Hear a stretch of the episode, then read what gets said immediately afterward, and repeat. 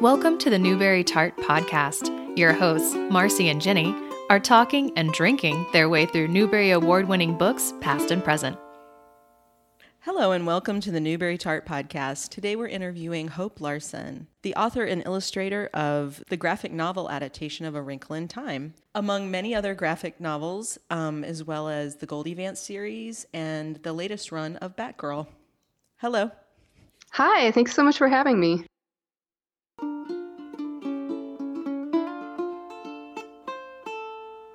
A lot of your standalone graphic novels read as folk tales. Do you use um, a particular set of already existing folk tales to work on, or do you create your own? I create my own. Actually, I've never heard this comment before, so it's super interesting.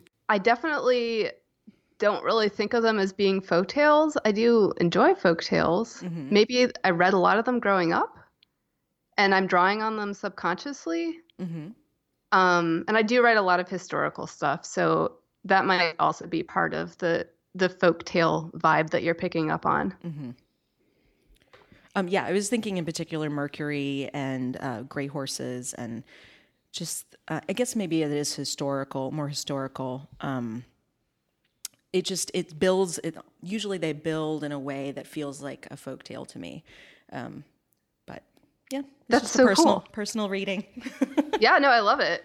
Cool. Um, I I do a lot of research, especially for historical type stuff, and um, I do look for stories that like things that actually happened that I can pick apart and steal little pieces of, especially in Compass South and Knife's Edge. There's a whole lot of that. And growing up, going up there and going to the Carl Sandburg house and like all of the things that I did when I was up there as a kid, um, it makes sense to me that you would you would have such a historical thread through your work. Yeah, I guess there is kind of a storytelling tradition in the the Appalachians as well. Although my family isn't from here, so I don't feel like I can claim that. I I did I was born in in North Carolina in Chapel Hill and I grew up in Asheville. So mm-hmm. I've lived in the mountains most of my life less mm-hmm. as an adult, but most of my life. And um, I definitely was exposed to a lot of live storytelling at like camp and at school. We would have storytellers come sometimes, and I loved that. And I love that most of the time your characters are strong, feisty girls. And you Thank you. That yeah, that's them. yeah, that's definitely intentional. Mm-hmm. That's a big intentional thing for me because I am not really that feisty sort of extroverted person at all. Like I am I am more introverted and solitary. So that's not really the kind of character that you want to write about most of the time because the kinds of stories that I like to write are more um, I guess action packed or just propulsive. Like they move forward with intention. And um, you want a, a pretty like feisty protagonist to do that, or at least a protagonist who is heading somewhere on purpose. That embodies Goldie Vance entirely.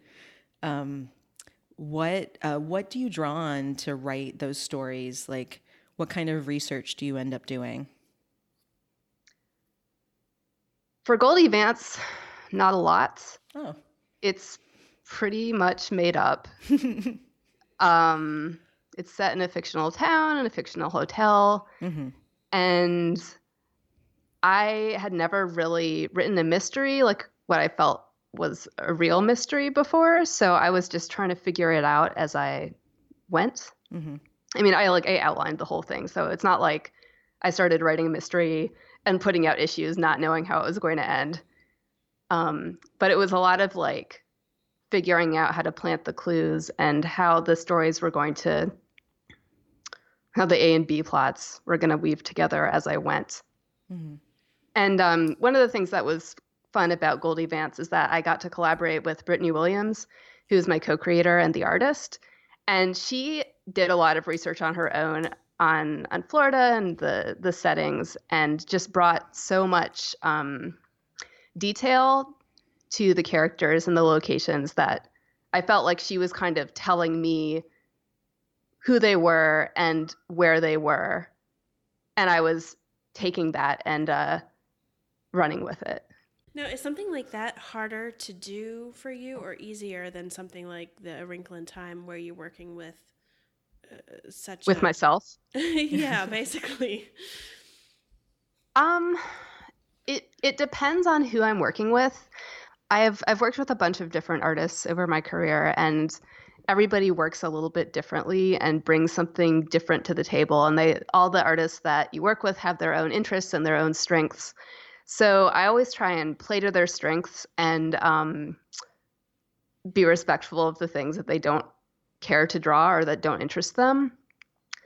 Um, for myself, I'm usually just trying to avoid stuff that's really difficult for me to draw. So I'm I'm playing to my own strengths as well. Like I generally I generally write stories for myself to draw that are set in the real world and generally in the present day as well just because it's a little bit easier for me to capture when I can easily find a lot of photo reference of the things that I'm drawing.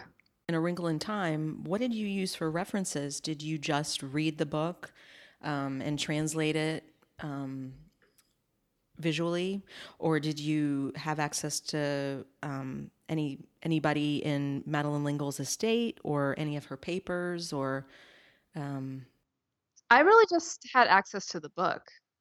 So yeah, I was just trying to like I'd I'd read the book as a child mhm. a number of times, and the rest of the Time Quintet and a bunch of her other books as well. I was a big Madeleine L'Engle fan as a kid. Um, and when I got the job to do the adaptation, I was like, okay, I have to go back and reread this thing and reread it carefully because I suspect that the way that I'm remembering this book, and I hadn't read it since age 12, maybe. Um, I hadn't reread it since then. So I suspected that the way that I'd pictured a lot of things was not really what was in the book. So I did this careful rereading and I did find some things like that. Like I think I had pictured Meg as looking very different from how I ended up drawing her and the way that she's described in the book.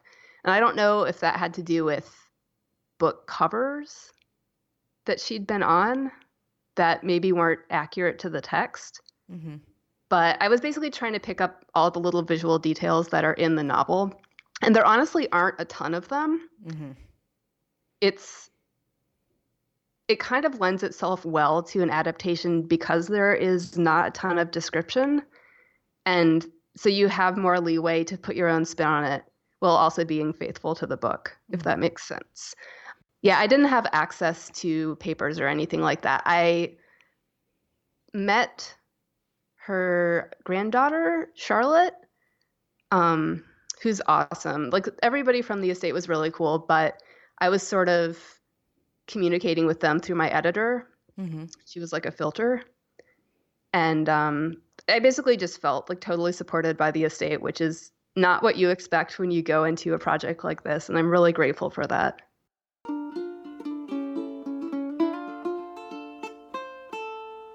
I didn't find this out until after finishing my adaptation, but um, Madeleine L'Engle was an actress in New York before she got into writing novels.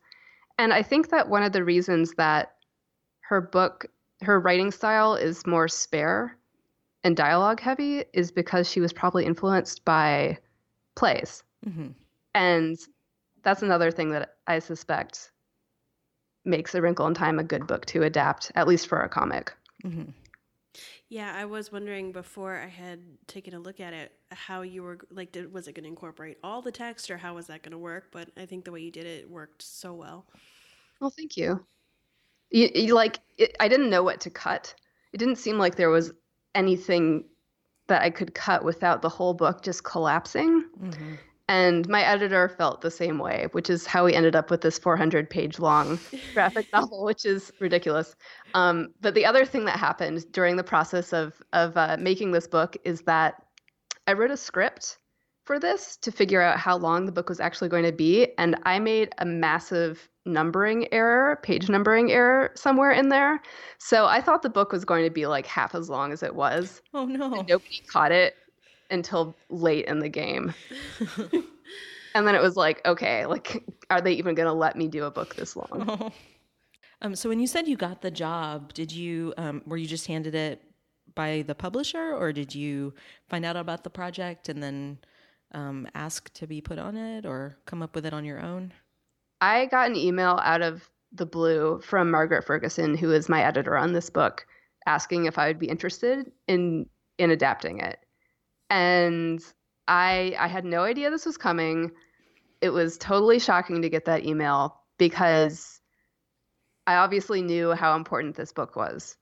And it just didn't seem like a real email that you could get. and I remember sitting there and just like rereading it to make sure that I was understanding what it said. and then I Googled to see if Madeleine L'Engle was still alive or not. Cause I was like, there's no way I could I could take this job if she is because I can't imagine the pressure of having Madeleine L'Engle seeing my adaptation and judging it. That's terrifying.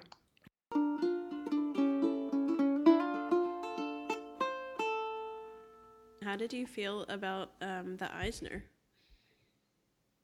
Um, good. I felt great about it. uh, yeah, I mean, look, it's nice to it's nice to win an award and it's nice to be appreciated. The thing that was kind of weird about that particular year at the Eisners is that I was up against a bunch of my friends. Um, I remember Meredith Gran specifically was somebody that I was running against, and it's super awkward because it was all people that I I knew well and really respected so like you want to win, but you're also like, but I want my friends to win too. That does seem difficult. So the process of the Eisners, um, the nominations are announced, and then they have the awards at um, San Diego Comic Con. Yeah, there's so, like a, a, whole gala thing. Mm-hmm. Um, you dress up. They have guest presenters. Um, I actually had won another Eisner a few years before, like when I was just starting out, and uh, that was like a, a new talent sort of thing. Mm-hmm. And I wasn't able to go that year, but I heard that my award was presented in Klingon, so oh. I missed oh. that. oh wow! and the year that I won, I think it was presented by the voice actress of either Pinky or the Brain, oh and God. I can't remember which one it was. Wow. I hope but it was the brain. did you get a call from like the Eisner nominating committee, or did you get a message from your publisher that you were on the nomination list? They announced the nominees pretty well in advance. Like they've announced announced this year's already. So I knew I was nominated. I didn't know I was going to win. I think they checked to see if I was going to be there or not. Mm-hmm but I didn't know. It was terrifying because I was like, I don't want to have to get up on stage. but I did it. Did you have to give a speech? Yeah. Oh, How, was that okay? Everything was. I'm sure it was fine. It was. It was fine. I, I would do better now. I'm less afraid of being on stage now. Um, I was pretty scared. I mean, that's not like my ideal environment. I've already talked mm. about how I'm an introvert. It's like being in front of a giant crowd of people um, not my fave. Mm-hmm. Yeah, we talked to a lot of Newbery winners, and uh, it sounds excruciating. The award ceremony, like there's a banquet, and so they have to eat on stage with everybody staring at them, and then give a they speech. have to eat on stage. There's, well, there's some kind of like podium or special winners table, but yeah, everybody's just staring at them while they eat. Sounds wretched. That is brutal.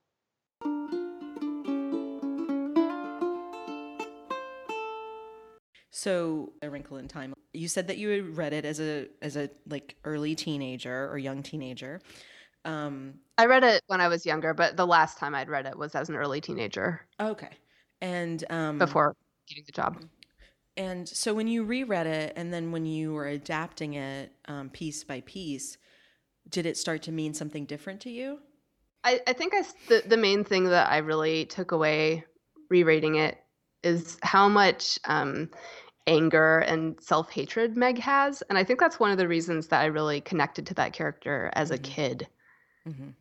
Because it was just refreshing to see a character who doesn't feel great about herself, is getting into fights at school, isn't doing well at school, feels like she's ugly, and then she still gets to be the hero. Mm-hmm. And I appreciated that so much as an adult. And it, the character of Meg felt even fresher to me returning to her than she did when I was younger.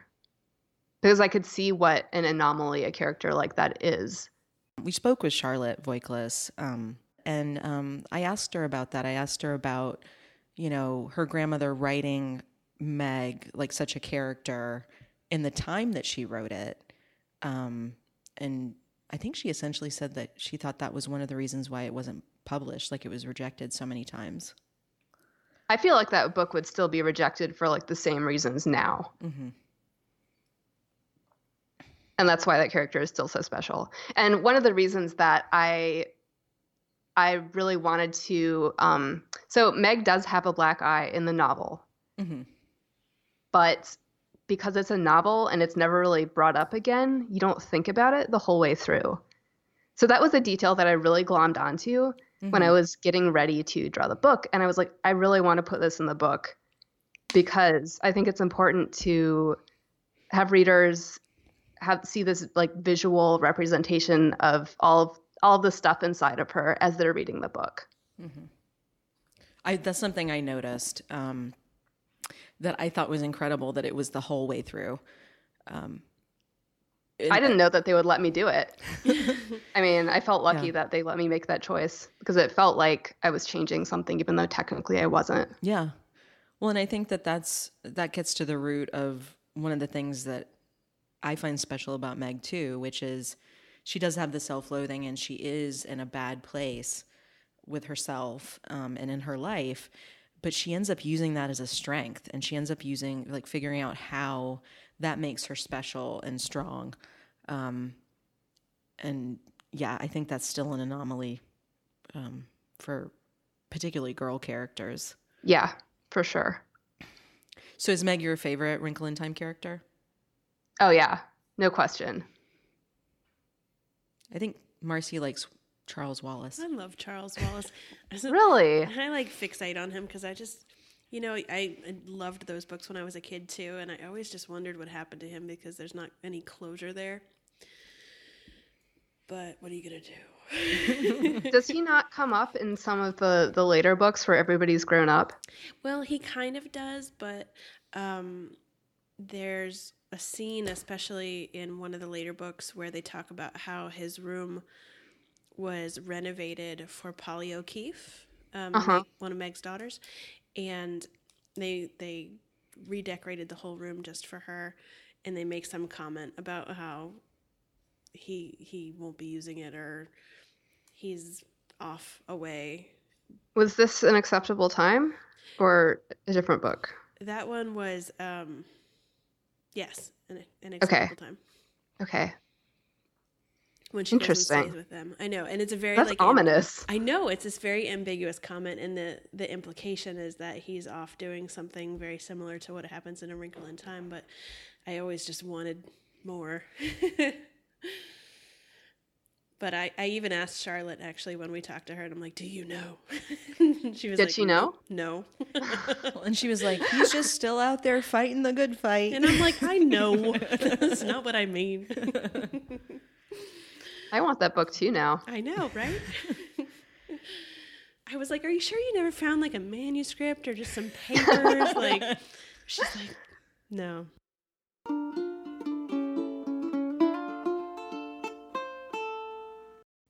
Ooh, there's a slug. I just found a Sorry. slug in my water. Oh, Oh God, the South. are you getting all this rain there too? Yeah, off and on. I really Mhm. hope he wasn't there before. No, he, he probably just crawled up on there. Oh, they're the worst. Right before coming upstairs to do this, I my my friend was like, my friend and my neighbor and I were commiserating about the rain and the slug situation, and I was like, yeah, I need to go buy some beer for the slugs, but I haven't been able to get to the grocery store. So she was like, I'm going. I'll get you some beer. And I was like, just bring me a six pack of the cheapest beer they have. so she do? brought me a six pack of Hamm's Uh huh. and I was outside burying cans of beer in my yard right before this. My hands still smell like the cheapest beer. you gotta do what you gotta do. What does that do? Yeah. Oh, it attracts them, and then they drown. Oh. They crawl in and drown. oh, They get like slug drunk. Huh. Yeah. That's not a bad way to go. I don't feel bad for them. Yeah, it's true.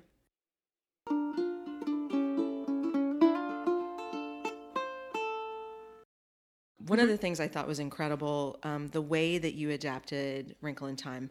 Um, you use, of course, use sequential the sequential panels to create move a lot of movement. Um, and in particular, um, the sequences on Camazotz I thought were incredible. Thank you. Those were hard. Those are some of the harder ones to draw because it's it's like this uh, dystopian uh, suburban slash urban environment, which was not really super fun for me to draw. hmm Um, especially like the ball bouncing sequence. I feel like that whole section was like, uh, I was dreading it. That does seem very difficult. Yeah. But it's such a great use of the medium. Um, and then uh, the stuff with the Tesseract and with it. Um, I just think it's it was an incredible idea to adapt this into a graphic novel, and I think you pulled it off really well. Well, thank you. Yeah, I think uh, this was really the estate's idea mostly. Mm-hmm. That's what I was told was that the publisher submitted this list of ideas to them for things they could do for the 50th anniversary of the book. And that was the one that they really responded to. And I just got super, super, super lucky that they reached out to me. Now, one thing I wondered was what what made you decide to do it in black, white, and blue as opposed to anything else? Um, full color was going to be way too expensive. And I didn't want to do full color anyway. I'm not I'm not like a, a good colorist myself. I I like working in black and white or grayscale or like two color. So um two color was like a good compromise. Because it's not quite black and white and it's not quite color. Yeah, it And, uh, definitely captures the tone. Oh, thank you. Yeah. The question I get asked a lot is why blue? And I always just say that it's because a lot of the book takes place at night and is sort of, or in outer space and is kind of atmospheric. And blue is the color of shadows and nighttime. And uh, it feels outer spacey to me. So that was why we went with that color. Did you do this digitally? Did you do the art digitally? No, um, I did that all with brush and ink on paper. Oh my god. Yeah, I nowadays I do my rough pencils on an iPad, and um, then I do my inks on paper. And for this book, I did everything super analog. So like my process was that I would lay out the page. I would do like I would essentially draw the panel borders and put in the lettering, and then print that off on just regular letter paper on a laser printer, and then I would do a rough pencil of the whole page in black colored pencil. And I had to draw the book at such an insane speed that I was like, I can't afford to get precious about anything and I can't afford to spend too much time thinking about anything. So I was like, if I use black colored pencil, then I'll be a little more careful when I'm drawing, but I also can't erase. So unless I really need to redo something, I just have to keep pushing forwards. Um, and then I we edited those pencils and I scanned them back in and blew them up for the inks Mhm. and like printed them out in light blue and inked over the top. What scale were you working at for that? The the original the roughs were just regular printer paper size, eight and a half by 11 Mhm. And the finals were, I think, eleven by fourteen on Bristol board, which is still the same size that I work at. Is Meg's bruise um, some ink on your finger and then smudging? That's colored pencil. Okay.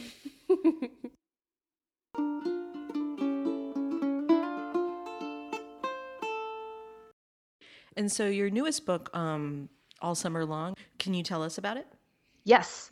Uh, so this is um, this is the first book since Wrinkle in Time that I've written and drawn, and it's about a girl named Bina who is living in Los Angeles and she's starting to find herself as a musician and as a creative person, and she's figuring out how you go about starting a band, and um, there's also a lot of friendship stuff that's happening. It's a like a contemporary slice of life book.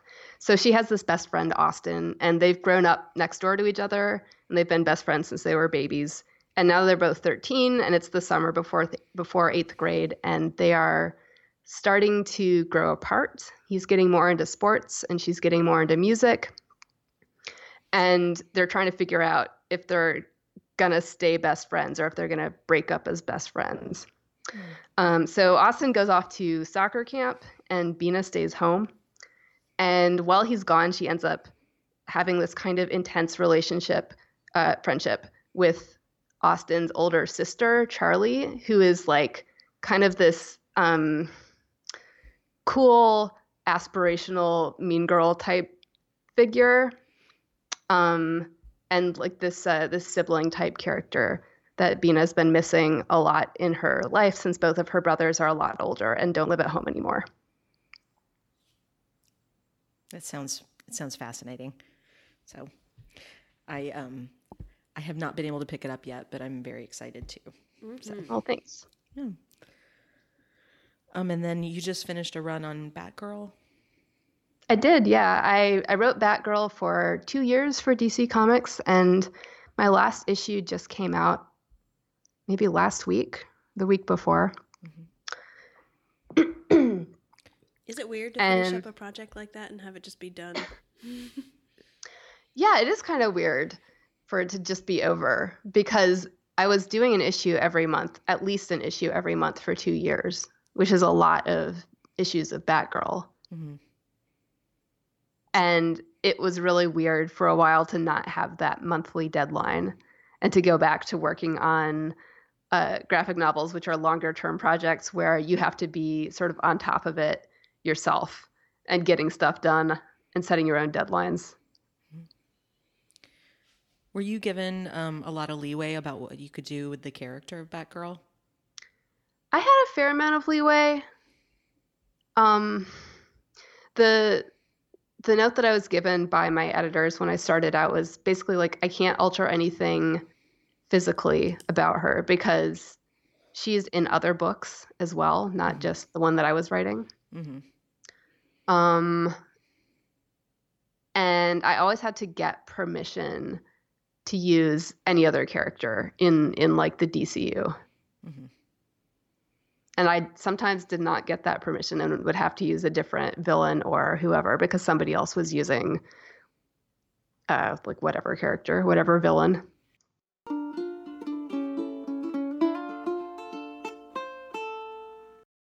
In our podcast, we usually pair up the books that we review with a cocktail. So we'd like to ask people if they have a favorite drink.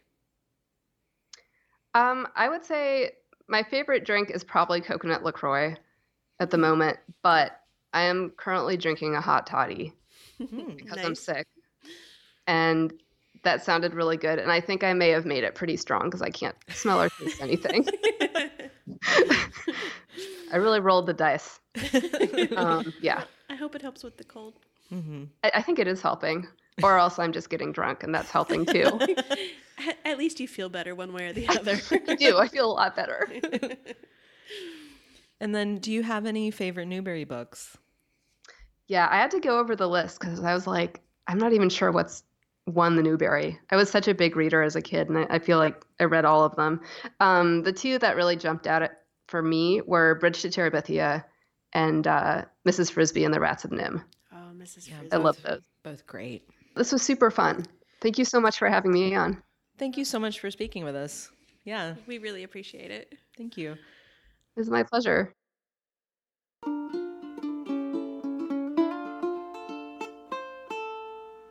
Thanks for joining us today on the Newbery Tart podcast. We spoke with Hope Larson about Wrinkle in Time, the Eisner Award, and slugs. Talk to you next time. Bye.